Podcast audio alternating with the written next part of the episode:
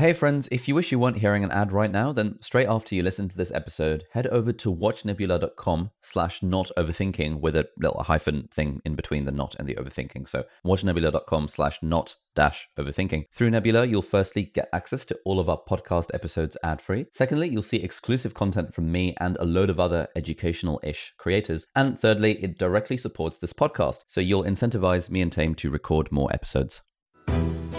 My name is Ali. I'm a doctor and YouTuber, I'm Taimur. I'm a data scientist and writer, and you're listening to Not Overthinking. the weekly podcast where we think about happiness, creativity, and the human condition. This episode is brought to you by Skillshare. Ali, what is Skillshare? Well, I'm glad you asked. Skillshare is a fantastic online platform with thousands, tens of thousands at this point, classes on all sorts of things from business to entrepreneurship to cooking, illustration, graphic design, web design, all of these cool things. A lot of creative stuff, a lot of educational stuff, even interior design. Now, the reason that you should definitely sign up to Skillshare by going on skillshare.com forward slash not overthinking pod or hitting the link in the show notes is that the first 1,000 people who hit that link will firstly get a free trial. And secondly, when you're in your free trial or afterwards, when you've got the annual premium subscription, which is less than $10 a month, you can watch tons and tons of classes that I've got on Skillshare. So I've got six classes at the time of this recording. So there's two on productivity. There's one really long one about how to study for exams, which so far has been taken by around 30,000 people with like 95% review ratings. It's pretty solid. I've got an entire like three hour long class about how to use flashcards with an app called Anki. I've got one about how to be happier uh, using principles Stoicism. And I've got one about how to edit videos in Final Cut Pro if you want to be a YouTuber. So like 15 to 20 plus hours of content of me spieling stuff on Skillshare if you want to check it out. But also on top of that, there's like, you know, as I said, thousands of classes on all sorts of other topics. So head over to skillshare.com forward slash not overthinking pod to get your free trial or hit the link in the show notes. Thank you, Skillshare, for sponsoring this episode. Hello, everyone. Welcome back to an episode of Not Overthinking. It feels like it's been a while since we've done one of these. It actually has. I think it's been like three weeks since we recorded one, Yeah. maybe even No, two weeks. We No, it's been three. Actually. we recorded one two. We recorded one three weeks ago. Was that three weeks ago? Yeah. Yeah, sure, we recorded sure. three weeks ago, and then last week we had a in between episode, and the week before that we had an in between episode. Yeah. and now we have this week. Yeah, sorry for the in between episodes. Last week's was uh, my flights got cancelled, and I spent a couple of days stranded at, a- at an airport in Toronto. How was that? Pretty grim, Okay. funnily enough. Okay. yeah, basically, we were kind of we weren't allowed outside the airport. We weren't allowed into Canada, basically, and the hotel, the airport hotel, was in Canada. Like you had to kind of leave. It was attached to the to the airport, but you kind of had to leave the thing. Okay. And so we weren't actually allowed outside of this like security area. Um, it was quite it was quite bizarre because like the airport was completely empty. It was like I don't know me, a friend of mine, maybe like a few other people. Like it felt it felt like the start of some kind of you know movie where like a bunch of people are stuck in like a completely empty airport together, and like yeah, it just looked it just felt and looked very very surreal. Um, but yeah, we were just there for about twenty four hours and Oh, so you had to sleep on the seats and stuff. You Yeah, mate, have, that was like lounge, was- lounge access or anything like that. No, that no lounges were open. Nothing was open. We had to like every you know that the sort of handful of people that were stuck there that night were like scrambling to find the best sort of sleeping spot. Um, and yeah, it was very far from ideal. Oh, I'm sorry you had to go through that. It was rough, mate. It was rough. and so that was one reason why we didn't record the podcast that weekend. Yeah, well, I was meant to arrive back on the Sunday, and then we would have recorded it. But then I arrived on Monday instead, and you weren't around and stuff. Hmm. Yeah. So sorry for the in between episodes. Um, I'm sure people enjoy them. We had an interview with Austin Kleon and another one with John O'Nolan, who actually makes Ghost, who is the, our website hosting platform. Oh, really? So Nice. we need to have words with him and be like, John, mate, why is the payment flow so bad? Yeah. Also, apologies about the website. We're in the process of sorting it out, uh, but it's non-trivial. Uh, I think we had a few good reviews about the Austin Kleon uh, episodes. That was nice. that was a solid, like, two hour long conversation I had with him. I thought it was one of my, yeah, one of the highlights of the deep dives. Nice. We also had a bunch of reviews saying that Mac should become a regular on the podcast. so I think I think the audience liked Mac, which was good. Excellent. Yeah, I had a, I had a few tweets and emails from someone being like, "Yeah, you know, as Max said on the podcast like last week." Da, da, da, da. I was like, "Oh wow." I guess Mike was on the podcast last week. It was around this the, the whole like uh, should you talk about money thing. Yeah, yeah, yeah, yeah. So I think we were we were talking about actually. I think yeah. So there's actually you brought something up related to all of this stuff, which is that. I mean, w- why don't you kind of say it? So I had a feeling that I, f- I feel like I come across a lot worse on this podcast than you do. what do you mean by that? Uh, So the impression I get As in, for example, I've not I've not seen a single hate comment targeted at you, and I've seen at least a few hate comments to, targeted at me. Have you considered that maybe you're just more hateful, or rather hate worthy? yeah. Yeah, th- but yeah, that's what I'm saying. Like, I just come across worse.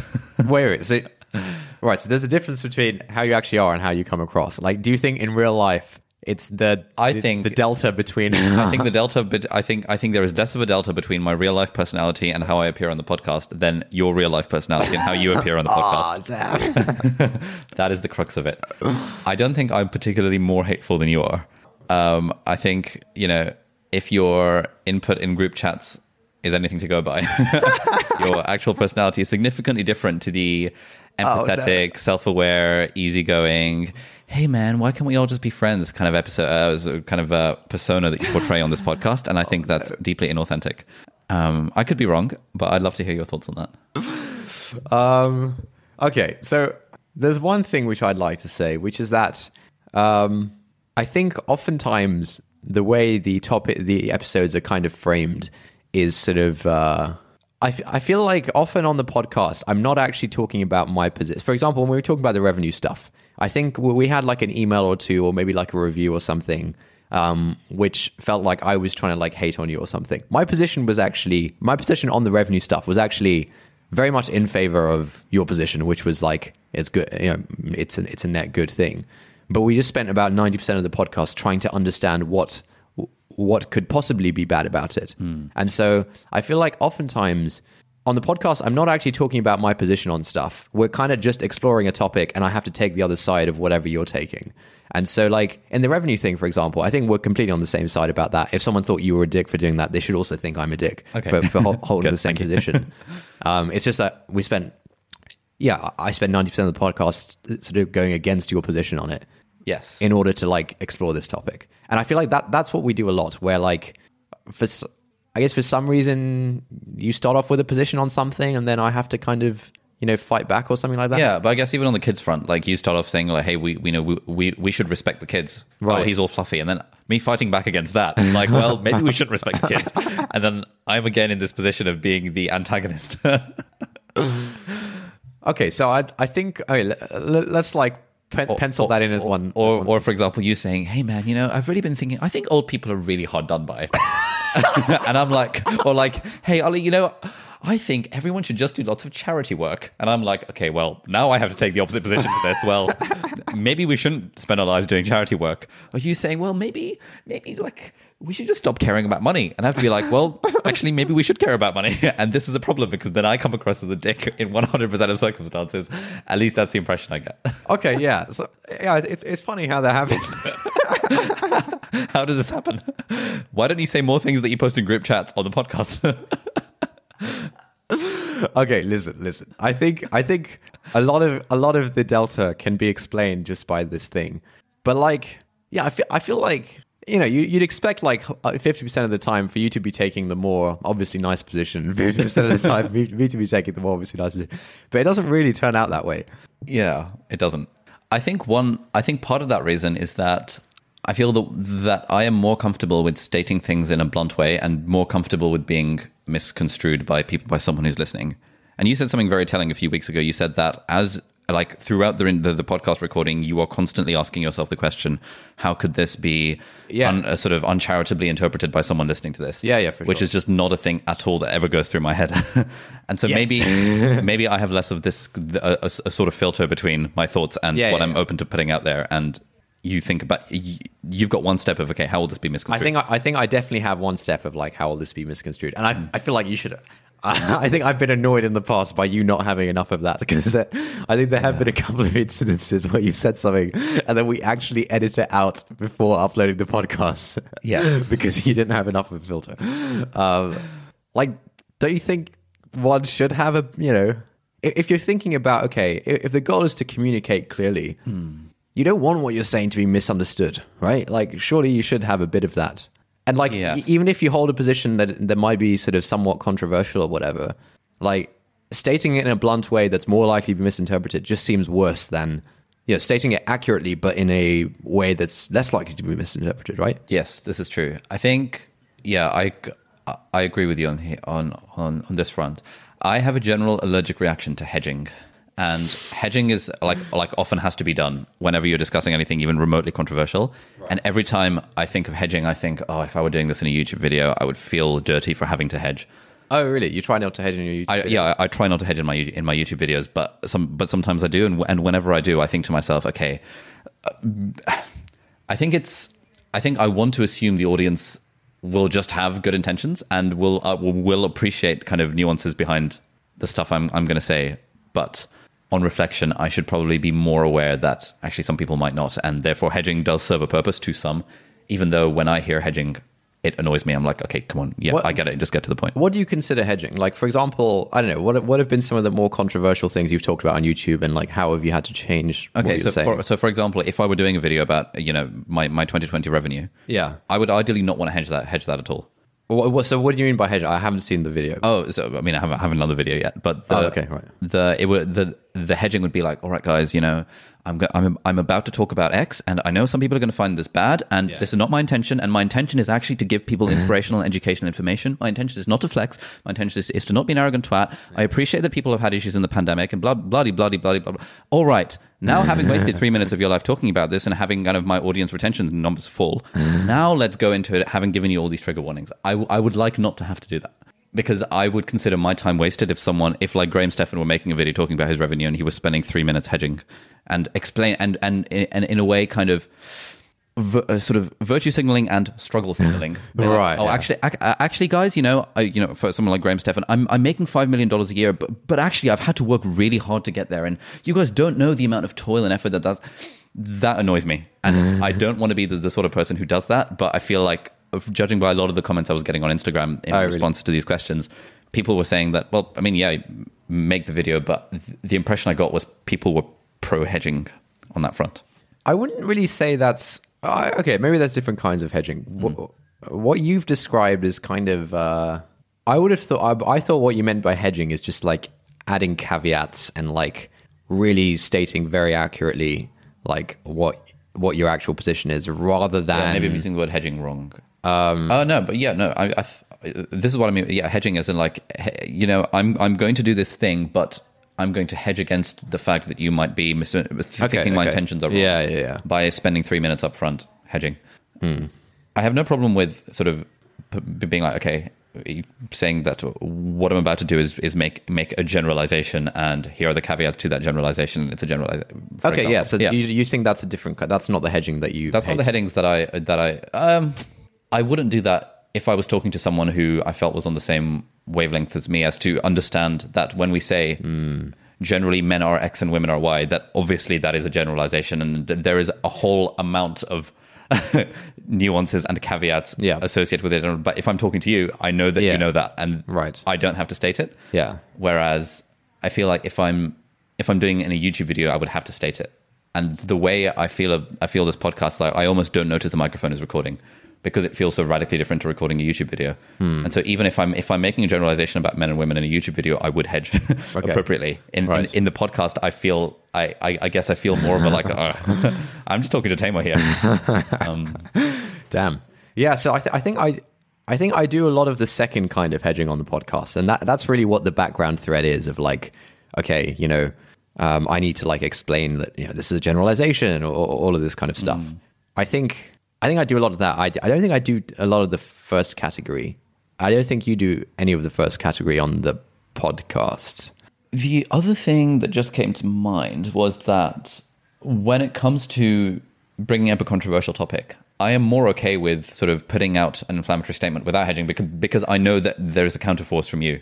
Oh, I see. I see. Whereas if I do it on a YouTube video, I know that that is the only force, and therefore I have to Ah, actually okay. say both sides of the equation. That you know, Yeah. guys, it's okay to use Windows. Right, right. Whereas on a podcast, I would say obviously people who use Windows are heathens because I I would just expect you to you know Okay, be the white knight, Right. rushing in to defend Windows users, and that would be fine, and that's what gives the podcast balance. Hmm. But it does mean that I come across as more of a dick for all sorts of reasons.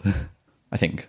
Yeah, so I think part of it is, um, yeah, I, I think I think that's part of it, and I think part of it is just that often these, you know, if if even if we both like completely agree on something, it's not going to be a very interesting discussion to like sit there agreeing on something, right? Yeah. and it is, you know, even if we both agree on something, it's still useful for us to explore hmm. like w- where we might be wrong about that. We have had several emails from people saying that the more combative episodes of the podcast are so much more interesting. Yeah, than yeah. when we're talking about something where we clearly agree on. Yeah. So I think a lot of a lot of uh, the, what you've described as the delta between my authentic self and how I come across on the podcast. I think a lot of it can be explained by just like how how these discussions are framed. Do you think any of it can be explained by you actually have being show, showing a different persona on the podcast versus in real life? Yeah, of course. Okay, okay, but look, here's the thing. Here's the thing.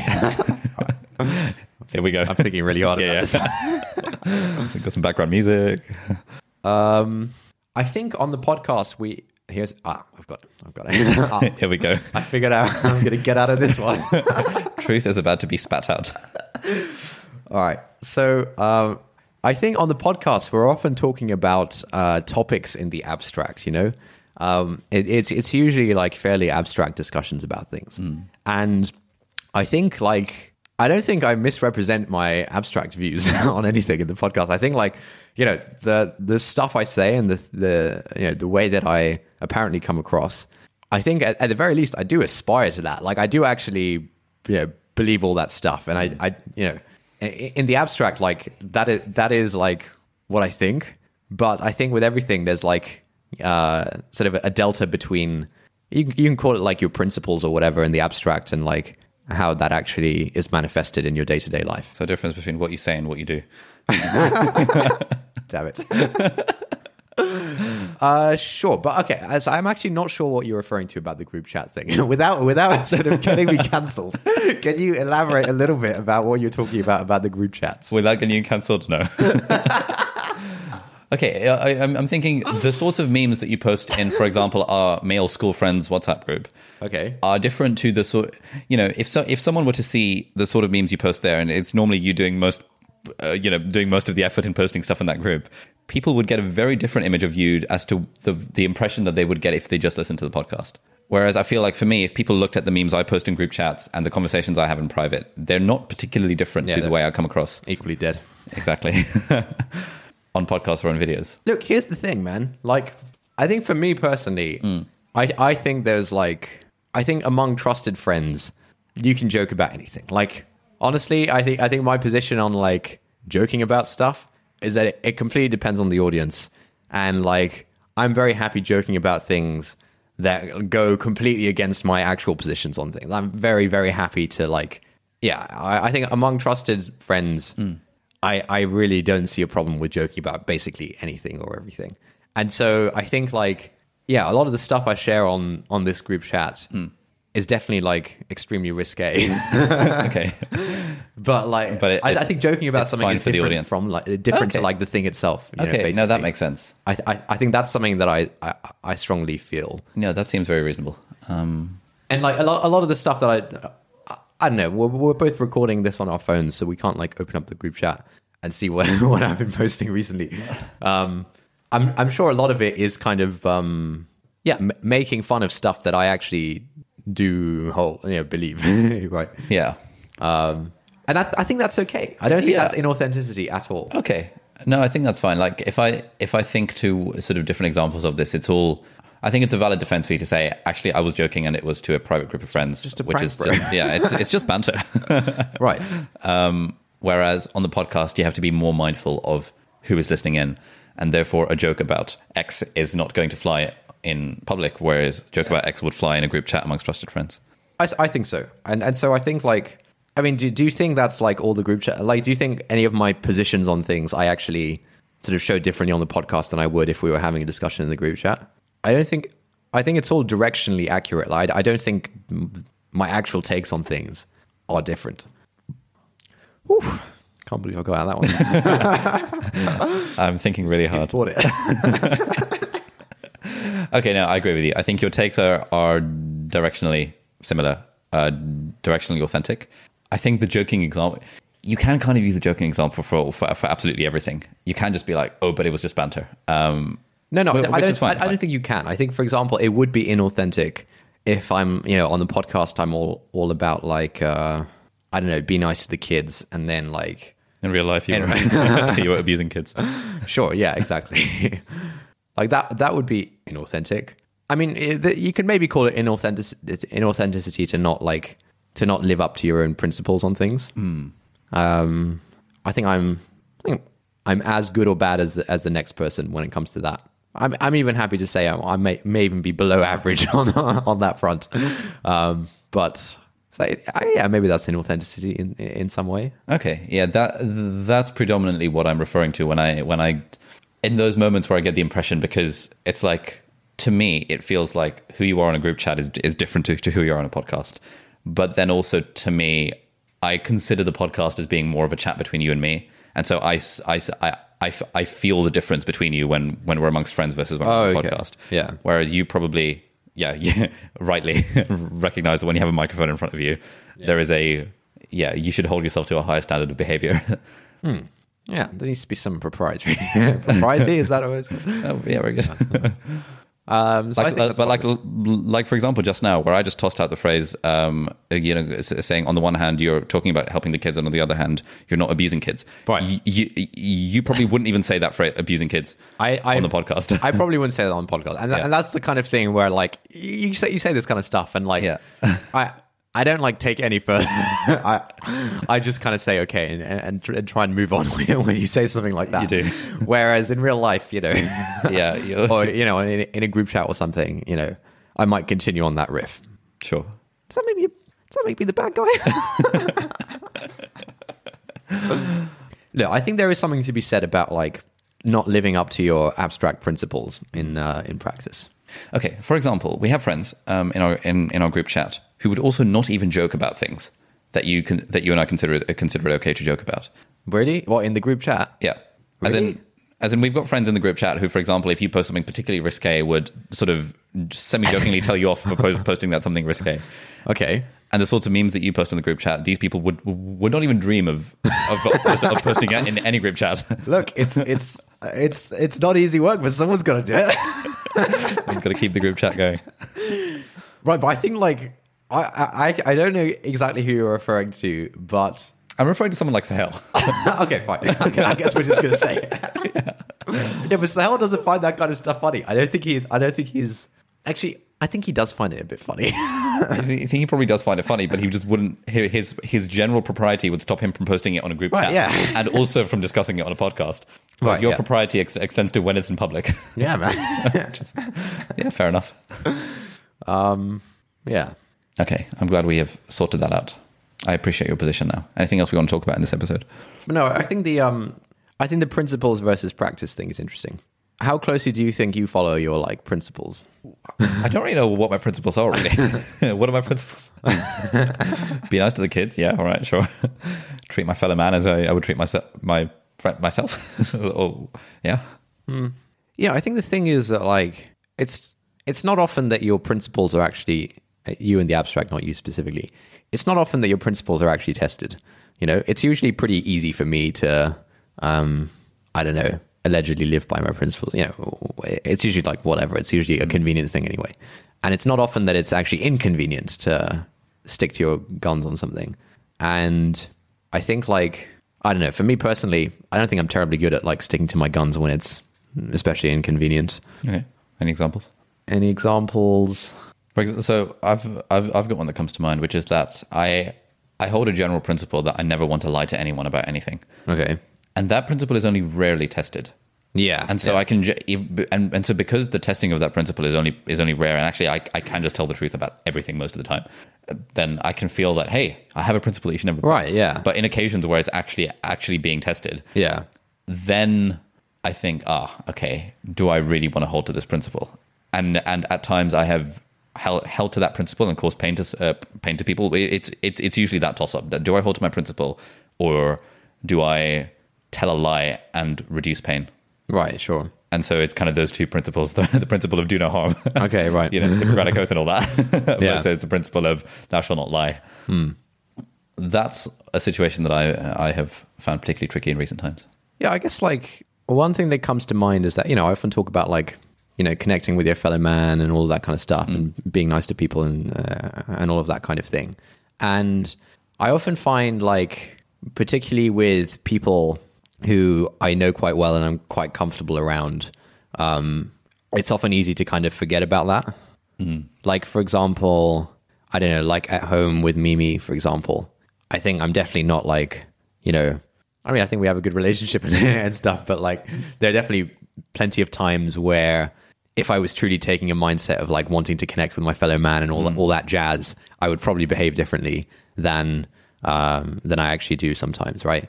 And so I think like, yeah, I think I think that's kind of one one thing where it's Yeah, it's very easy to get into the sort of sort of being being comfortable and therefore in a way taking the person for more for granted.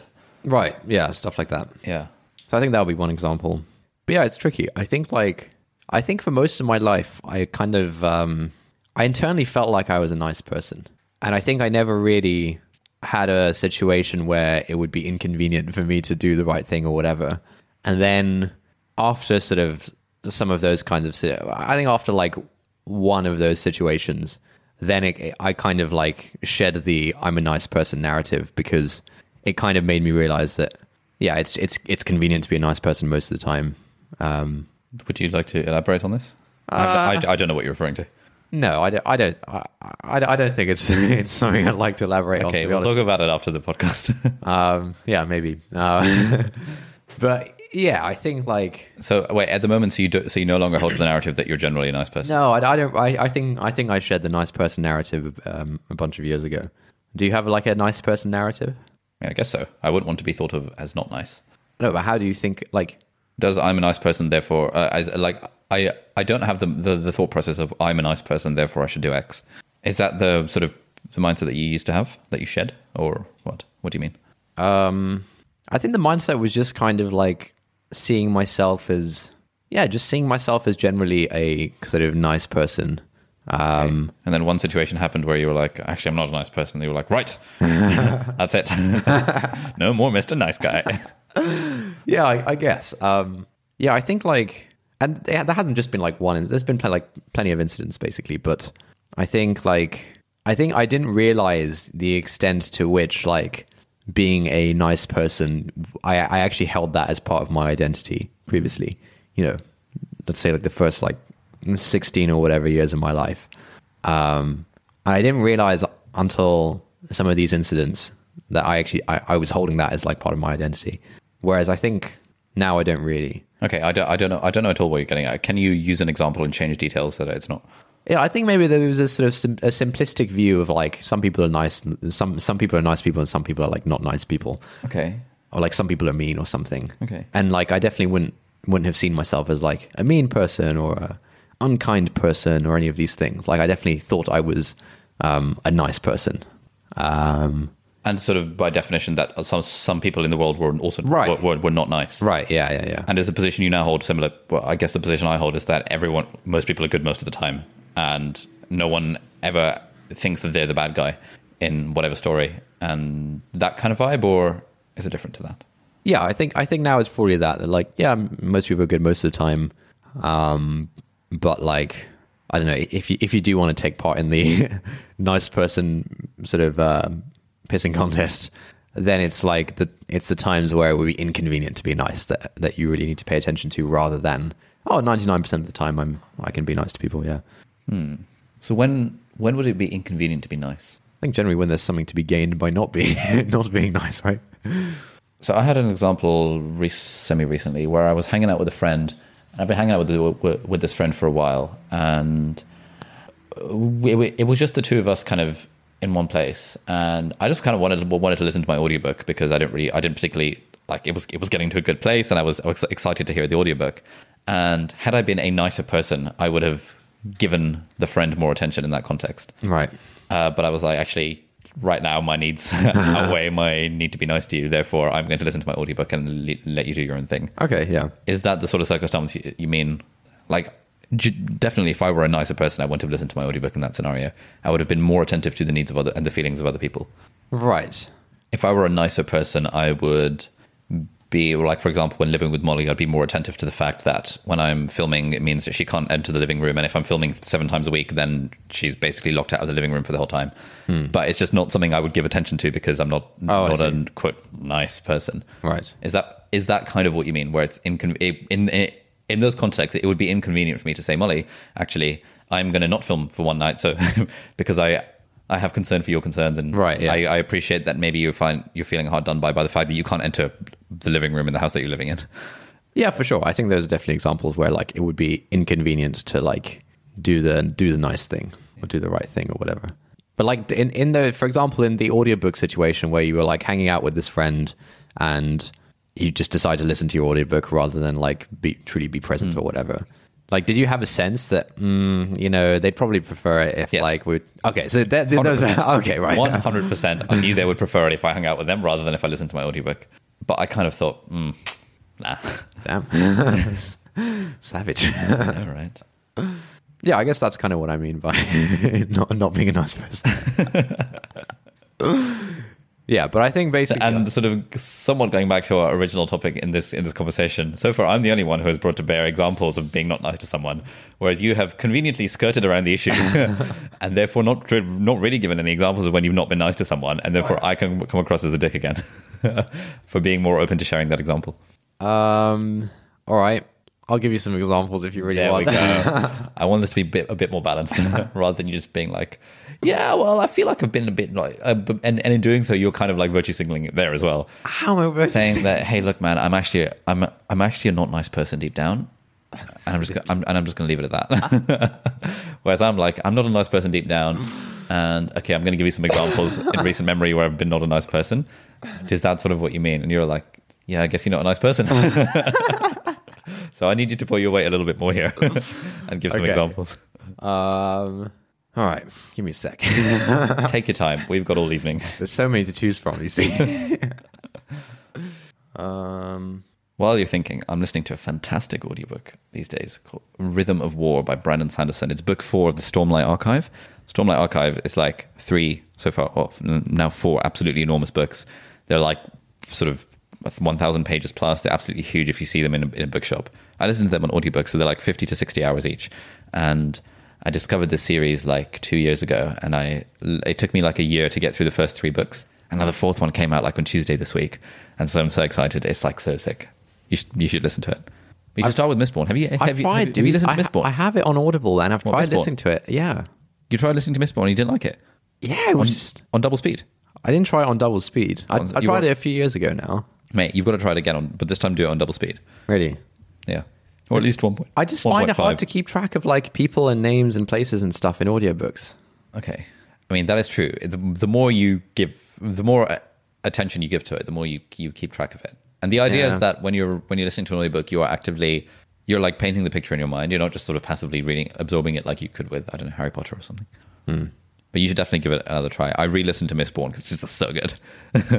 that was the audiobook that I was listening to when, Oh, really? when I wanted to just like re-listen. good. yeah, it, was- it was that good. And I, I, I listened to it before. I, I, I wanted to re-listen to it. It's so good.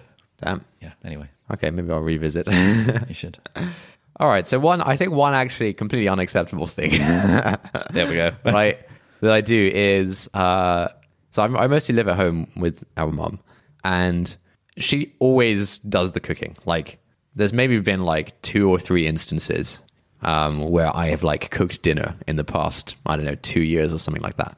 Um, like, she's just she's always the person doing the cooking, and I think like if you like in any in any kind of other arrangement if you're like sharing a house with people and one person is like always doing the cooking that would be like completely not okay and that's something where like i know it's bad i think like i think i, I like completely know it's bad i don't think mimi mimi's the kind of person who'd like kick up a fuss about like all right okay you need to start doing some cooking around here um like i i do think you know, I, I think oftentimes she does enjoy like cooking for us and, and, and cooking and stuff like that. But I do think like oftentimes like she'd really appreciate it if she like came home from work one day and like dinner is just kind of prepared and stuff like that. And like I'm I'm well aware of this. And maybe maybe about once every week or two I think, hmm, man, I should I should really do something about that one of these days. and like, I don't know. I just haven't done anything about it at all. Um, I th- I think that's that's very not nice. Okay. You you're not happy. You're not. You think this is too like. I think that's too virtue signaling. Yeah. How is that virtue? What can I possibly say that you won't say is virtue signaling? I want to hear something raw, something where you have sort of this is okay. There, you're passively wronging someone who's your mother, and everyone can relate to the situation where like my mom cooks for me and I don't lift a finger around the house. Like that's not that's not that's not particularly juicy. It's like come on. I've given you examples where I've I sort of actively wronged people, and all you can do is be like, well, I don't really cook enough around the house. All right, give me a sec. Look, you're actively wronging someone was also pretty trivial. Like you've given like extremely tri- trivial examples here. Okay, but you but but you've been passively wronging. I want you to give me Okay, an, an you an- active wronging an active single wronging. single example. Hmm. okay, what's Look, going, there are what- definitely- what's going through your mind right now? right, there are definitely examples, but they're they're unfortunately very personal. so I'm trying I'm trying to think of you know the right way to Yeah. the right way to frame this. Okay. because there's there's there's like you know there's like a few really bad but also really personal examples. Okay. And you don't want to talk about those ones. Yeah, I've chosen very trivial ones. Okay, yeah. So And I'm I'm trying to think of some trivial ones. okay. Okay, so it's, it's it sounded like age 16. You realize you were not a nice person. What was that situation? That's that's 10 years ago. Surely the statute of limitations has, has ended on that one. Sorry. You said for the first 16 years of, of your life, you held to this identity of being a nice person, and then you shed it overnight. what was the inciting incident? The si- the 16 was actually misleading. It was actually after that. But I'm not going to go into it. so you, you can Wow. stop trying. Okay, I mean, well, you know, I've, I feel like I've fished enough, so, so you don't have to. We can move on. Um, no, no, no. I, I, I'm sure I can. I can come up with an active example. Okay, this is this is kind of personal, I guess. Um, Here we go. But a couple of months ago, I was dating someone, and I think I, Juicy, right? Keep going. I, uh, I definitely didn't kind of live up to my ideals of kind of being really thoughtful and considerate about the other person's feelings and stuff like that. And I think I, I didn't uh, think about her feelings or her point of view uh, during this period. Okay. You didn't think about it, or you thought about it and chose to not ignore it, I, and chose to ignore it? Because, like, for example, most of the time, I don't even think about doing the cooking. Right, but then sometimes, you know, as you like you do once Yeah. once a fortnight on average. at that point, you think I should probably do the cooking, and you choose not to do it. Yeah. I feel like one is it's it's slightly different. I think it was it was a bit of both. Like there there were certain things where I was like, hmm, yeah, I should probably think about this, and then I I was I kind of like chose not to, and then there were other things that I actually didn't think about that I should have thought about. You're going to say this sounds too abstract. No, no, no. I'm, I, I, I think That's that's an fine. okay example for Uh, that- that- that's okay for me because I know in my head what you're talking about. So okay, fine. I think that's reasonably okay. And had you had you been a quote nicer person, had you lived up to the, Yeah. uh, you know, the the principles that you would like to uphold, i.e., having treating people as human beings and having concern for their concerns and all that stuff, you would have behaved differently. oh yeah, sure. Whereas in this in the scenario, you were more selfish than altruistic. Yeah, I'd say so. Cool. That's fair enough. Thank you for sharing. Anything else you want from me? I mean, I'd love some more examples, but no, but I think we, we we've we've gone two all now, so that's fine. I mean, your examples were extremely trivial. I'm trying to balance the scales a little bit. I see. Um, yeah, I'm trying to think. Like, are there do any like more trivial things come to mind? I think it's interesting because it's. I I feel like in a lot of these situations, at least for me, it is a case of balancing my own wants with someone else's wants. And so, like for example, yesterday evening, I was watching. Uh, I was watching Kabhi Khushi Kabhi Gham, this Bollywood film Okay. with my housemate Sheen. Yeah. and she was like super into it, and I was half into it. and there were bits of this film where I was being drawn in, but there were bits of the film where I was just like scrolling through Twitter and stuff because it, I, or whatever, like, I spent like the songs I didn't particularly enjoy, etc., etc. Right. In this context, um, I mean, it would have been the nicer thing to do to enjoy the film with her and sort of be like, sort of even act act as if I was enjoying it more than I was, Right, yeah. Especially for for the scenes that I actually found boring. But like you know, screw that. I'm, I'm going to do my own thing. And there is an extent to which general life advice is around that. Well, you know, kind of you do you and don't really worry about the other person's feelings. And obviously, this is a spectrum, which with like a completely trivial example on one end and sort of many non-trivial examples on the other end, where it's like you have to. We're, I, I feel like we're all constantly toeing this line, or eh, at least I'm. I feel like I'm. I'm. I'm. I'm always toeing this line of to what extent do I just do what I want versus put someone else's needs ahead of mine in some capacity. Hmm. And I feel like often the am I nice guy versus not is the extent to which I am self-sacrificing rather than selfish. I think a lot of the situations that you're referring to, like for example the audiobook thing or like the movie thing, is uh, it really comes down to. I think that this is actually something I noticed while I was away with some friends in the Dominican Republic for the past month or so, which is that people have different like thresholds of how communally they want to live. Um, you know, um, and I was, um, I think like it, it was, it was quite interesting because a couple of, so you know, there were like on average five of us in this house, and a few people, um, you know, one guy came for the first week, another guy came for the first two weeks, then someone else came and stuff like that. So like the group dynamic was shifting, and I think like it was pretty noticeable after I think after the first two weeks, a couple of people had had then left at this point. Um, and I think the remaining people were much less sort of much less sort of communal uh, livers than than the fir- than, than the first batch of people. And so I kind of noticed that like in the second during like the second half of the trip, it was more of I, I was probably the most communal liver present in the house at, at that point. And I kind of noticed that oh, like everyone's actually just kind of doing their own thing most of the time. Um, and I, I'm I'm probably wanting to do stuff as a group more than uh, the rest of the group is on average. Whereas I think in with the first group of people, um, I'd say like you know three of us were, were three of us were all like fairly communal, and then the other two were kind of a bit less communal. Um, so I, so I think like if you are someone who is more communal, then or, or rather, I I think if you if you're if you're someone who's less communal, but you happen to be communing with someone who is more communal, then, Communing. then, Yeah. then there will be lot there, there'll be lots of situations where the other person, you know, wants to do stuff together and you don't because you just like doing your own thing. Hmm. And so I, I feel and I feel like you're very like non-communal hmm. about how you live. And so I think you'll you'll probably put in lots of situations where the person or wh- whoever you're around is probably more keen on doing stuff together than you are. Um, and so you're probably sort of your your niceness is probably tested quite a lot because you actually just often really just want to do your own thing. Hmm. Whereas presumably with like Molly and Sheen, there are there are almost no times where you or you want to infringe on their time in some way, or like you you want to like infringe on their sort of uh, wha- whatever it is they're doing because like you're always happy just doing what you're doing, right? Yes, that is very true. I think th- I think that that's a good framing of it. The You never want to hang out with them, basically. and they always want to hang out with me. Right. Um, I was very, very, very communal in medical school.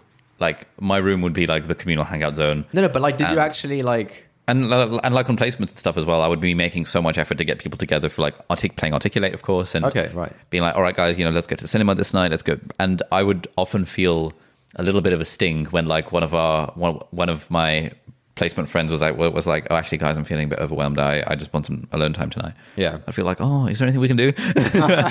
All right, let's have a low time. yeah. I'll bake an apple pie. Um, Yeah. I think yeah, that's that's very much changed when I started living on my own versus at university, Okay. where I'm now like actually I just kind of want to do my own thing, and Why are you such a twat now? I think it, it kind of depends on the on on the on the circumstances. I think it's it's that case of the more you see someone, the more you take advantage of, or the the the more you take them for granted. So, for example, living with two years in a row with Molly, compared to sort of seeing her on weekends during placement, it's like a, a different kind of dynamic. Okay, sure. And so seeing on the weekends during placement, I'd be like, hey, you know, let's let's do stuff as a group. But like during medical school, you were seeing these people all the time. Yes, but it would be, but if it, it felt like it was more of an occasion. It's like when you're on placement, it's like No, no, but even like, I mean, I think you were saying you lived very communally, even you know, pre-placement when you were just like living in university. yeah. But I think it's it's it's a difference of like like I enjoy living communally, but I enjoy doing my own thing with other people around.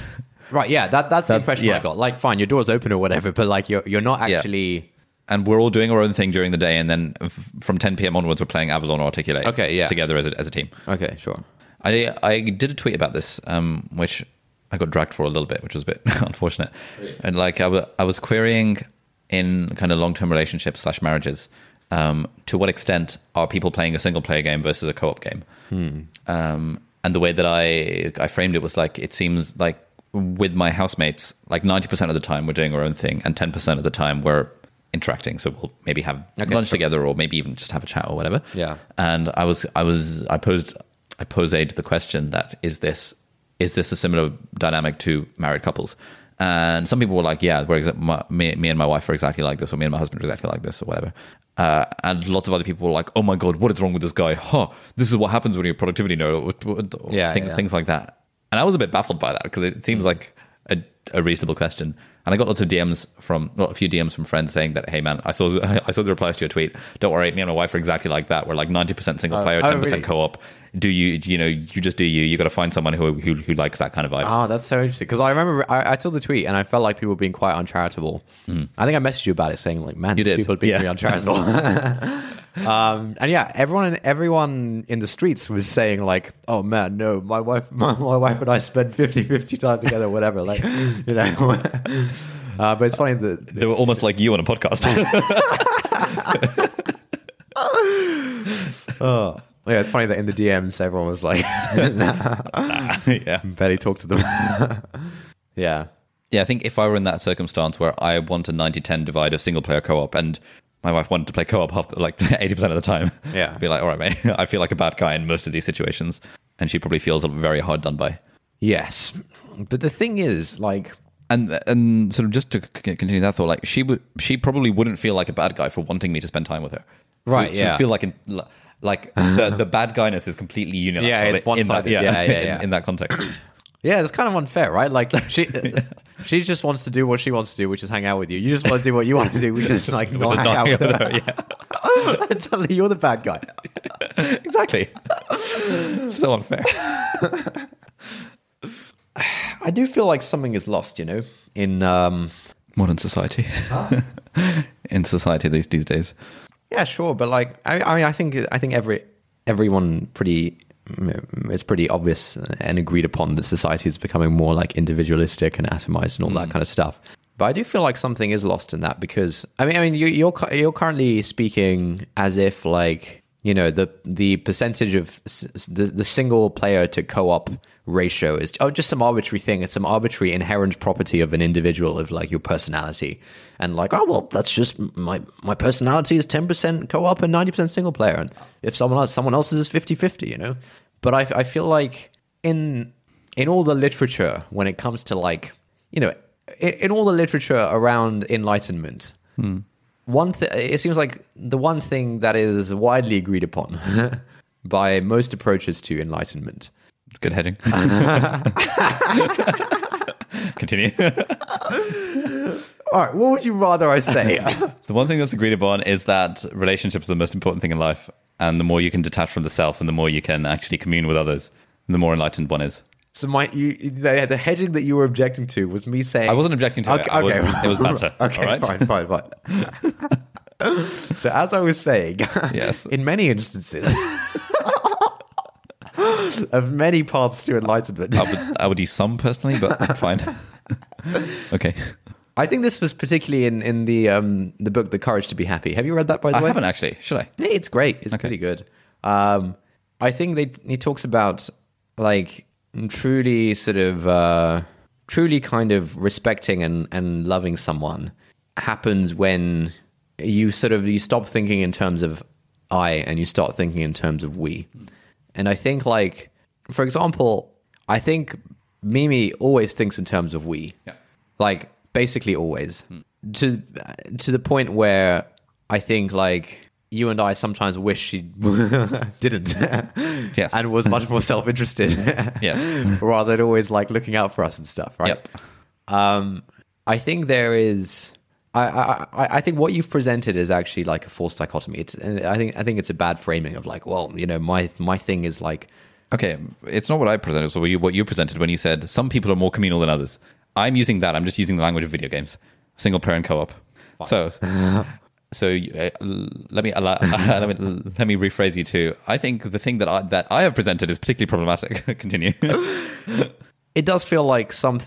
It does feel like there is uh, a lot to be gained from thinking in terms of we rather than thinking in terms of I. Sure. And I'm sure there is. I'm sure that that is compatible with. I'm sure there is a way that that is actually compatible with the fact that some people just like doing things with other people more often. Like I, I, th- I think this this this idea of like thinking in terms of I versus we. It's not. It, it's not exactly the same thing as like the amount that someone wants to hang out with someone hmm. else. I think it's it's a different thing. Yeah, the I versus we thing feels like it comes about more in the context of, for example, marriage, or for the in the or for example, having kids, or for example, being in a relationship where one where, where you've committed to one another, as opposed to in the context of like a roommate relationship, or like I'm going on holiday with a friend, or things like that. Even in for so so for example, when when I went on an elective in, in Cambodia, I was with with two friends. Okay. Um, in that context, we're all more or less operating as a as a collective. We're operating as a we. That all right? Where are we going tonight? Where because Okay, we're in the middle of a random ass country. Yeah, yeah. It would be absurd for that not to be the case. Whereas when you're at university and everyone's got their own rooms, it it, it just naturally shifts to a more. It would be weird to be like, all right, guys. 17 medics in my house. Let's all go to lectures now. Or- Oh, dude, yeah. you're missing the point. You're you're you're still thinking of like I versus we in terms of like I meaning me hanging out with myself and we meaning like hanging out with other people. I- no, I think I- it gets at something else. It's a, it's a mindset. Like you you can have like more of a we mindset and still like do your own thing sometimes. Hmm. Is is what I'm trying to say. And I th- I think there's like uh, a yeah, there's different levels to the we mindset. You know, like there's like living with someone and you know the the sort of having concern for their concerns that come with that. And then there, you know, basically they're like concentric circles of community that we are all part of, right? And there's like, you know, your immediate family, people you live with, slightly, you know, and then you're like friends and, and stuff like that. Well, and and kind of widening to like the human race as a whole, right? And I think like having, I think it, it feels like there's something to be gained from having a we mindset in all of these areas and like obviously having a we mindset in terms you know when it comes to like the human race is different to having like a a we mindset when it comes to like your housemate right? But i think i think certainly my my default mindset is very much like i. I think i don't really think in terms of we ever. I think something's lost there. I think that's you know not the idea of like a community and all all this kind of stuff that um that people have been harking on about for, since the beginning of time it all comes down to this like you know this we thing and i don't think i do any of that. It doesn't seem like you do any of it either. It feels like when you were doing the pantomime thing that felt like some sort of we for you. Hmm. Is that right? Yes, very much so. That was that was like sort of like an almost transcendental experience. right E- exactly and that felt good right? That felt amazing. Yeah, the other thing that that, that that feels similar is playing doubles in badminton. mate mate. That is such a I think the deepest connection I've ever had with another human being. I can't remember who we were playing, but it was me and a middle-aged woman called Diane Yeah. at our badminton club. She and I, it was she and I against like two other people. It was like really intense game. I think it went up to like 25 or 26. You know, games usually end at like 21 unless it's tied. And like, it was unbelievable. I don't think I've ever connected with anyone to the extent that I connected with Diane over that like 15 minutes of badminton. yeah, it's mind blowing, and it's such a it's such an incredible feeling. Do you, do you want to maybe like elaborate on the pantomime thing? I don't think we've talked about it on the podcast. What was the pantomime? So, um, for context, I was one of the co-directors of a pantomime. Uh, pantomime is like a production that the medical school puts together every year, and you basically there's basically about hundred people involved in this. Um, you know, maybe like ten core cast members, maybe like sort of twenty supporting cast members, maybe like thirty people in the orchestra, forty people behind the scenes, and then there's like the directors and the producers and the musical director. Um, and so I was sort of one of the leaders of this troupe of hundred people um, in my fifth year and I'd sort of been a I was part of the singing troupe in fourth year and sort of a minor cast member in sixth year. So I was heavily involved in the pantomime for all three years. But it was in it was in fifth year in particular where it it really felt l- like I wrote in my journal at the time, and I, I occasionally look back at this where I, uh, where I'm just kind of writing out loud, think, thinking that this is actually one of the one of the best experiences of my life. Go, and it it was weird because it took it took such a huge amount of time. Yeah. And like I was on GP placement in the middle of nowhere, like two hours away from Cambridge, and every single night I was driving back to get to rehearsals. and- Right, yeah. and it was fine because it were we were all working together in service of a wider goal. And the thing that was great about this is that previously I'd been sort of part of committees and heading up committees for university societies, and never had that feeling Ah, okay. because it always felt like, for example, when I was president of the Pakistan Society, it it felt good when we when when we were putting on big events with, uh, but in that group, not everyone was as invested as as other people. Sure, yeah. Like me and my close friends who were like the you know president, VP, secretary, whatever. Th- We had that kind of vibe where we were giving it our all, whereas other people were sort of dragging their weight, and we had to be like, you know, Jawad, why haven't you turned up to the meeting, for example? Right, so that's the kind of thing where I'd have a background thread thinking I probably shouldn't like mention this, yeah, shit on someone publicly on the podcast. Oh, so my background thread for that is: sh- sh- sh- should I mention a random name that no one's going to have heard of? Yeah, it's reasonable. It's banter. It's it's a minor thing. Like you know, I- I- someone didn't turn up to PakSoc ball meetings. Lol, big whoop. Who cares? Yeah, fair. Okay, fine, whatever. Yeah. So that felt less good. On the on the pantomime, it really felt like everyone was giving it giving it the role, which was which was one aspect of it. And secondly, on the on the pantomime thing, which is where the badminton thing comes about. Like you don't get that connection if someone is really bad at badminton and you're very good. If there if there is a mismatch in ability, you don't feel that connection. Whereas in pantomime, it felt like like the like the musicians were absolutely sick, the actors were absolutely sick, like the singers were absolutely sick. The people backstage were making incredible paintings. Like the, the producers were absolutely sick. Like there, there was this. Everyone had their own specialized role, hmm. and they were all really good at their own roles and working together for this wider whole. And Yeah. that felt like absolutely magical. Yeah. it's like where I, f- I feel that when when for example I'm doing doubles with someone who is similarly matched Yeah, yeah, yeah. Or, to, to me where you get that you Yeah. actually feel like you're working together Yeah, you feel like the psychic link. yeah Yeah. so that's what it was like Yeah, and I, th- I think I think that that like really gets at this we thing, and I think like once again, it all comes back to aspiration. we need to actually discuss this book properly I need to finish the book. Which is like on the outset, if you're like trying to sell someone the pantomime, right? You, you, you tell them, you know, on the outset, it'd be like, all right, you you have to commit. You, you a, a fairly busy student, have to commit yourself to I don't know five rehearsals a week or something. Uh, you're gonna have to drive like an hour each way for for the rehearsals. Um, you're gonna have to like memorize a bunch like like from the outset, it seems like a terrible deal. Do you get paid for it? Nope. is anyone going to remember this in a few years from now? Nope. is it televised? Nope. like, what is the point of all of this, right?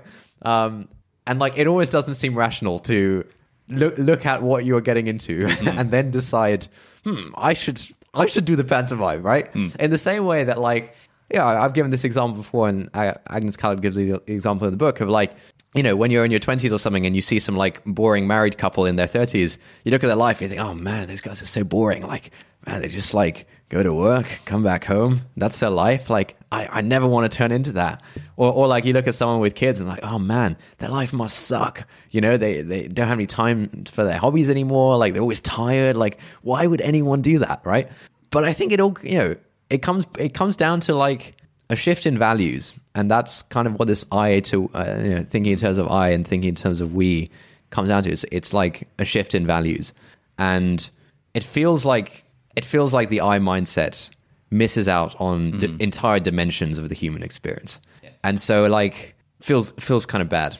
Hmm. And like you know im- that connection you had with Panto, like imagine imagine like being able to just like always have that kind of feeling of you know you call it camaraderie or whatever hmm.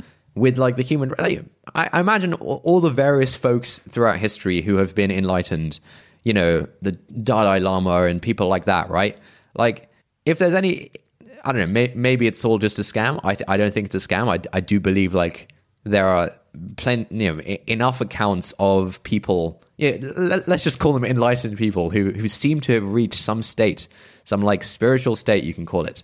Like i think this is basically what what they're all getting at. It's this state of like hmm. connectedness and oneness and love and all, all of this kind of stuff with your fellow man. Hmm. Like with genuinely with all of your fellow man right that must feel incredible like the feeling you had in the panto imagine feeling that with like the entire human race that would be sick it, it seems like a, f- a few, That'd be pretty sick. a few people Yeah. throughout history seem to have actually been able to do Yeah. that. Like, I think the rest of us, you know, we could start with like the people we live with, our friends and stuff like that.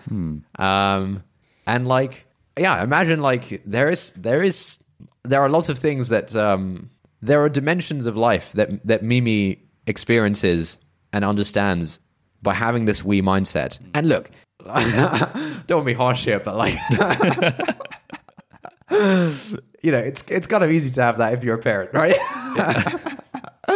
um, but like, yeah, there are. I think there are dimensions that that we're missing out on. Yeah. and like it's very, you know, the, the for example, just the way you were talking about like, um, you know, you you wanting to like spend more time alone, and it was almost as, I don't, it, it was almost like you were sort of. I mean, smug is the wrong word, but it was like it was like you thought you were in a good position of like, oh, I'm, I'm like I'm self reliant, you know, like I'm just happy always doing my own thing. Like that's a great thing. I feel like there's a lot being missed out. Hmm. Yeah, I'm thinking of this like so pantomime example. I wouldn't even have dreamed of thinking, well, I kind of need my own time now. Right. Well, during like rehearsals and things. And well, I'm actually actually having to sacrifice four hours of my life to get to this rehearsal. What's the point? Yeah. Because it's all in service of the wider goal and it's just like, yeah, it's just it's just what you do. It's the we, man. It's the we. I feel like it's probably similar to parents who drive the kids to school. Right. Yeah. Yeah. Exactly. or uh, just anything where you are with other people having a sense of responsibility working towards something bigger than yourself Yep. All that stuff. sounds like more and more cliche by the minute but Yeah, for sure. the secrets to life are hidden behind the word cliche as they say yeah. How do we get onto the I versus we thing? Oh, I think we were just talking about like. oh being nice Being nice, and then and communal like, versus single player versus co-op i versus we Yeah. Yeah. Yeah, I think one one difference with I often because I I've had these two two different housemates over the last few years, and I often think about like what the difference is living with one versus living with the other. And hedging here, I'm not saying one is better than the other. I'm just saying the experiences are different. Don't hate me. um, is that with Sheen, we have more of a we mindset when it comes to food. It's like Okay. Yeah. all right, Taimur, you philosopher. for like, it's a case of what are we doing for food today? Okay. Okay. Yeah. Whereas with Molly, it was sometimes a what are we? All right, shall, shall we get takeaway tonight? Yeah. But for the most part, it was, hey Molly, do you want a takeaway? And she'd be like, no, I've got a ready meal. I'll be like, oh, I guess I'm getting a takeaway by myself then, which is what they must feel like when they want to hang out with me. and I just want to do my own thing. Like, sh- shall we do the groceries? Shall we go? And like, and like with Molly as well, we, like we would often go to the gym together, and that felt Okay. felt nice because even though we're doing our own thing at the gym, it's like it's a collective experience. Yeah. And it's that thing of okay, you know, sh- shall we aim to meet back here around eight o'clock? Yeah, I'm going to go for a swim. Uh, Should we go for a swim? All right, let's do that. Or I'm feeling tired now. Yeah, screw swimming. Like just that kind of vibe, which isn't really there with Sheen, who doesn't doesn't enjoy exercise at all. and so with Sheen, the connection is more on what takeaway are we getting today? Yeah. what are we watching on Netflix or whatever? yeah, that kind of vibe. Yeah. Yeah, I think this is also like related to. ah, look, it's all about the scaffolding, man. It, it comes back to the scaffolding. Which book is that? no, this is an original. oh, okay. Have I not? We talked about the scaffolding. Oh, yeah. We talked about the scaffolding. So I, I, I think. Oh yeah, here it is. Here it is. So I think um, you may remember from a few podcasts ago. I think we were discussing our trip to Scotland, and I think I was talking about how it was nice when I was driving and Tarek was feeding me. Do you remember this? We talked about that on the podcast. See, right? that was me, I wouldn't have mentioned, I wouldn't have mentioned the name. we did, I think we did talk about it on the podcast. okay. Yeah. But we shouldn't assume that people who listen to this episode will have listened to Every Episode, yeah. um, okay, so we went on a road trip to Scotland. Um, I don't know, a couple of months ago now. A couple of months, yeah, probably about a couple of months ago. And uh, I think you and I were like doing the driving, and there was a point where I was driving for a bit, and our friend Tarek was in the front seat next to me, and he had to like feed me the Doritos and Pringles and stuff because I was obviously driving. And I think we both got a, I I think like we both got a kick out of that. yeah. On the face of it, you'd think I'd get the kick out of Big Fed, but I think actually, um, I think he got a kick out of being able to serve me as I served the the group by driving. You know, like Yeah, he had a part in the yeah, group you know, experience. It was like you know, it, uh, the situation was like I was the captain and he was the the first mate or whatever, um, or you know, playing second fiddle or whatever whatever the phrases are. Skipper. skipper or something, right? Yeah, and like ordinarily, like you'd think that's a bad position to be in. Like no one likes the idea of um, playing second fiddle, but I think like it was like a win-win-win. Like we we needed the scaffolding of us of like me driving the car on this road trip in order to like play out these roles that we secretly wanted to be able to play out. So you know, what this, is, re- this is reminding me of? What? This is reminding me of. Um, I, I I've got a few married friends who say that their relationships are like this. Oh, yeah? Where uh, and sort of in my context, it's always been the dude who's been the captain of the ship and the wife who's been the first mate. Okay. And they say that the the the dude likes it because he gets to be the captain and steer steer the ship, and and the wife weirdly also likes it because she gets to be the supporting cast, and in a way, and it feels weird and it feels non-politically correct and non-feminist and all that stuff. But like surely if it should be 50-50 etc etc Right. but the people i've spoken to in this and and a lot of the stuff i've read about around marriage says that actually this is you know this is completely fine provided both parties are happy with it. Yeah. Yeah, so I think it's like I think to a certain extent like we all like to play these different roles uh, to various degrees. And I feel like uh, uh, actually so Mac from the podcast it's great how he's mac from the podcast and then my friend mac Mac offered the podcast. Our colleague Mac. Uh, Mac and I had a good thing going for a few nights. Uh, probably in the past. all right we're still recording demo basically like for a few nights we'd kind of um, be the ones to go out and get. I, we were watching Queen's Gambit uh, together, one episode a night uh, for like the final week that we were in the Dominican Republic. And so I think for that week, Mac and I would kind of go out in the evening to get some kind of takeaway or food to kind of bring it back. And this would be nice because like it would be kind of dark. We'd have to like drive to a place and then like sit around wait for the food. So it, it was a good like bonding time for for me and Mac. And we we talked about a few things. And one of the things was that Mac was really looking forward to the flight home. Um, yeah, we were talking about like looking forward to the flight home uh, to various degrees, and I think we were talking about okay, would you look forward to it more if it was like a night, an overnight flight, or more if it was like a daytime flight of like the same length, right? And then we were kind of thinking, uh, we were sort of talking about this, and I think you know we kind of agreed that oh yeah, daytime flights are cool because like you can you know do whatever you want, read your book, watch movies, do some work, whatever, and that's always fun. Um, and I think I initially said, oh yeah, nighttime flights are a bit dead because you're just kind of sleeping, right? Like it's just uncomfortable and you're sleeping. So what's the point? And Mac brought up the the um, Mac said he he actually quite likes the vibe of an overnight flight. i was thinking that right yeah there's like this vibe where like the cabin is dimly lit you kind of look around and everyone's kind of asleep and there's a, there's this like real sense of like togetherness and this sense of like you know kind of like camaraderie uh, that comes with like being in this like dimly lit cabin 40,000 feet in the air with like a, a, a bunch of people asleep around you. And I was kind of I was trying to think about like why is that a nice vibe?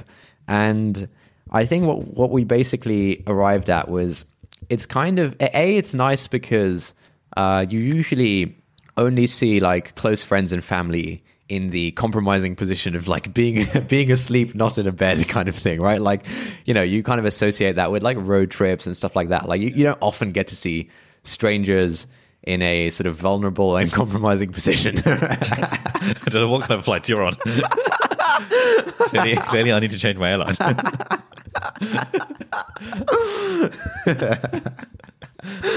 nice.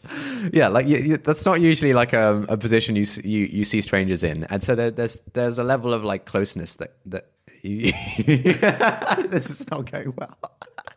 you need to do some more hedging here I'm not doing nearly enough hedging. right, there's there, there's like a sense of a, a sense of intimacy that comes with that, and that's partly nice. And then I was I was also thinking like you know it's sort of where, where when for example like you're sitting on a row with some people and maybe the, like the per- the other person on your row or like the, the the other two people on your row are kind of asleep or something you know you kind of feel you you sort of like semi-consciously kind of looking out for them. You semi-consciously kind of take responsibility for them mm. of like making sure they're okay you know and if the food's coming if, over if the food's then coming you wake them up yeah, or like you wake you, them up and stuff like that. something for them and yeah yeah and like If, they, if their head is on your shoulder, you wouldn't like shake it off. You'd be like, "Oh, this, is, this is actually kind of nice." right yeah, Yeah. exactly. You secretly hope for that you know all that kind of stuff. And like there's something nice about that. There's something nice about like being in a position where you need to look out for this other person because they're asleep right hmm. Um and This like again, vulnerable and compromising position. right yeah.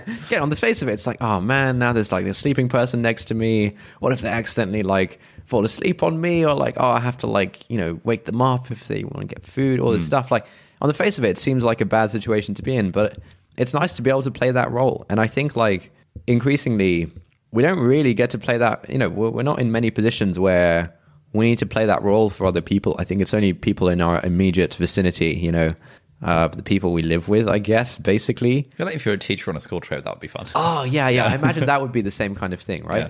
But yeah, with like, And you're like, all right, guys, services, toilet break now. Yeah, yeah, yeah. Everyone been to the toilet. I feel like they probably get a kick out of that. like, Barry, why haven't you been to the toilet? right, yeah. Yeah, exactly. And yeah, we just don't, we don't, we need, we need the scaffolding of like flights and things like that in order to, to like play these roles with other people and in order to like feel the sense of connectedness and responsibility with other people. Because we don't get to feel that often. so interestingly, um, I think I've, I've I've told you a little bit about my plans for early next year. Have you? But oh, yeah, you're maybe going to Europe. Yeah, so there's this company called Zoku Living, uh, which is like a they call it subscription living. I, It's like rent. I said I, I I feel like I said this to Sheen and she said what what I rent. they call it a subscription living service, where the idea is that you and a cohort of 25 people, you all go to a city for a month at a time. And these are random people from around the world, mostly like entrepreneur creator types. yeah, yeah, yeah. People without real jobs. people exactly yeah um, and you live in this like really cool kind of co-working space where everyone has their own like apartment but it's like those minimalist space saving designs so the bed is kind of built into the So wall. a, sm- a small apartment. Man, they've really done a number on you with the marketing. they call it it's called cozy i think um, so you so you live in this uh, small box and uh, you go down to the co-working place which i guess is just a big room with a few tables in it and a couple times a week you have like community events. Um, you have like a there's like open mic nights and stuff and there's like a um, once a week there's like a mastermind type thing where everyone you know each person sort of spends 20 minutes presenting what they're working on and offering you know asking the, the, the group for, for solutions to their problems and stuff. And that seems like it would be really fun. And so the idea is that i'll be in amsterdam in february um, copenhagen in march and then vienna in april. And it's like with the same group of people Oh, cool. plus or minus like a couple of additions Yeah. and that feels like it would be sort of a good scaffolding for this community like ah, experience yeah, yeah. and so part of what I want to do here, like it would, it would be very easy to just be like, all right, I'm going to sit in my room all day, Right, yeah. and just kind of work. I'm a single player guy. exactly. But I want to, I want to be a co-op guy, and, and so what, what I message him saying is like, hey, instead of just getting there, can I drive there, and then park my car, and then we'll have ac- we'll have access to a car, and I'm very easy about who I let drive the drive the car. And they were like, hell yeah, that sounds like it would be fun. I feel like doing stuff like that, where it's like, all right, we're going on a road trip. Who wants to come? Yeah, yeah, yeah. so you know, the south of France or something for the weekend. Like, hell yeah, why not? That sounds great. Yeah, yeah. You you mentioned this idea to me, but you didn't mention the like sort of cohort group aspect of it. Yeah, like- yeah, that actually changes the game. Yeah, that sounds pretty people. good. That sounds sick. Yeah, Should be fun. yeah. We need the scaffolding, man. We need the scaffolding. Nice. You should write a book. Yeah, someone actually. Um, I, I read a good article about this. I'll try and dig it up. about look, it's like it's it's definitely a cliche at this point about like the breakdown of community and stuff like that in in in life. And a couple of the things that they mentioned, which seemed particularly um, poignant, were firstly apparently back in the day, front porches used to be more of a thing. Like in a neighborhood of like houses or whatever, you'd have like a front porch, and that would that would kind of be like a place where you might just like sit and hang out in the evenings, and oh, your neighbors might also be on their front porch, and you know you'd wave at them, and maybe have a conversation, all that kind of stuff, right? Like actually, I think I think the only time you see front porches nowadays are in movies about old people, where like the ending scene is like the old people, the, the, the old married couple or whatever, or like eh, probably in the movie one of them would have died or something, and so then you see like the remaining old person like on their rocking chair on the front porch, just like you know looking out at the sunset or something, right? Um, and like front porches apparently are just not really a thing anymore. Like now it's all about the back porch, all about having like a big patio in your backyard, you know, your own like thing, basically your own like private space rather than having any sense of like communal space. And so front porches are apparently on their way out, which is kind of like a, you know, it's part of this whole breakdown of community thing. That no one wants a front porch. Like, and, and, and they talked about how like now we're, we're heading in like completely the opposite direction where you want to have a doorbell that has a camera in it so you can monitor who the hell is approaching your door, right? Like your sort of default um, stance towards the public is like suspicion. Like, you know, I, I need to have a record of who's coming up to my door, right? Um, I think this like general sense of great, greater sense of suspicion towards the public rather than like um, Camaraderie. camaraderie towards the public. Yeah, it's not good, man. It's not good. Yeah, I'll try and link to the article. Think more we, think less I. I think that's a good place to end this because I want to. I want to head back to Cambridge so I can wake up early and do some work tomorrow. Nice. All Should, we, should we read out a review? Uh, yes. I'm going to stop filming so I can read out a review. Yeah, I actually think we should make a legit podcast studio because it's such a difference. Like, like even that, like now we're film, filming this with our phones. Imagine if this was filmed with like a proper camera with like Yeah. a nice lens and a blurred background. It would just make everything just sound so much more legit. Yeah, I think so. I think we can actually like put it on YouTube and yeah, without feeling embarrassed that it's potato quality phone. Yeah, right. How do we make that happen? What's the next step? I need to buy some furniture for the room. Okay, when are you going to do that? Guess tomorrow is a Sunday. Okay. So when are you going to buy the furniture? Yeah, I'll order some stuff tomorrow. How about that? okay, I'll check in with you to, in 24 hours time. you better have ordered the furniture. All right. Um, we need cameras as well. Don't you have like a million cameras? Uh, I, I, have a mirrorless, which I don't really use for anything. Yeah, we can use that well. 6400. Yeah. The main thing is we want cameras that don't have the 30 minute record. So I think 6400 is a good one. And so if I get a second one of those, that actually could work. Or we could just film it. Uh, it's it's it's kind of nice to have close ups of people's face when they're talking. Yeah, like that sure, kind of yeah. vibe. Yeah, Mm. it'd be good to have like individual close-ups and then one like Yeah, like a wide. wide. Yeah. So we need Wide three cameras. Don't you have like a million cameras? I don't understand. Just like keep a camera in your bag when you come home. How hard can that be? Um, friction. I've become very attuned to friction recently. All right. Well, buy a couple of cameras then. oh, we, we forgot to mention the sponsor of this episode at the start. so we're going to have to do a little bit. but yeah, I think we've made enough of sponsorships that we can actually buy a couple of cameras for the for the setup. Okay, so what do we need? We need so you want two seater sofa and a chair. I think so. That'd Okay, nice. and we want we want like a lamp. Yeah, yeah as some, well. some nice lighting. Yeah, I have so- some plans. so you can uh, figure out the furniture. plant. Yeah. The only issue is that when when you're doing that kind of filming, you, you want to be a little bit away from the background. Yeah, I know. I don't think that's feasible in my room. I think that's just a constraint we're going to have to work with. Okay, that's fine. We can we can make it happen. Uh, okay. oh yeah, this is pretty funny. Uh, again, I'm curious what they're getting at. They- uh, Please do email us uh, if you have specific uh, objections. This is a three star review entitled "Not Bad but Not Great." Wow, not overthinking. Did we read this out last time? No, I don't think we did. Uh, the review is the two guys don't seem don't really seem to like each other, or maybe just a competitive friendship. Either way, it feels like you guys take pot shots at one another. Gets quite tense to listen to at times. Some misogynistic undertones with certain topics and overly contrarian takes. Yeah, fair enough. a lot to a lot to unpack. Guilty as charged. Um, yeah, thank you to Eggs Horsting from Switzerland for that three star review. I would genuinely be curious to hear about like look, a few people have mentioned things like misogynistic undertones. I'd like to understand what people mean by this. So if you Maybe this thing about uh, captain and first mate yeah, maybe that's something that probably that has a misogynistic undertone to it. That's Yeah, why the, the hedging I tried to do.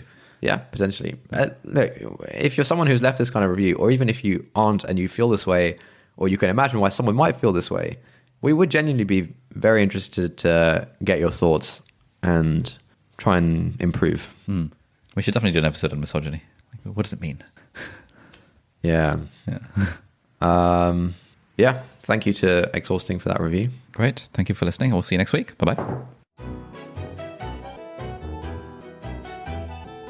That's it for this week. Thank you for listening. If you like this episode, please leave us a review on Apple Podcasts or on the Apple Podcast website if you're not using an iPhone. There's a link in the show notes. If you've got any thoughts on this episode or any ideas for new podcast topics, we'd love to get an audio message from you with your conundrum, question, or just anything that we could discuss. Yeah, if you're up for having your voice played on the podcast and your question being the springboard for our discussion, email us an audio file MP3 or voice note to hi at notoverthinking.com. If you've got thoughts but you'd rather not have your voice played publicly, that's fine as well. Tweet or DM us at noverthinking on Twitter, please. Thanks again for listening, and we'll see you next time.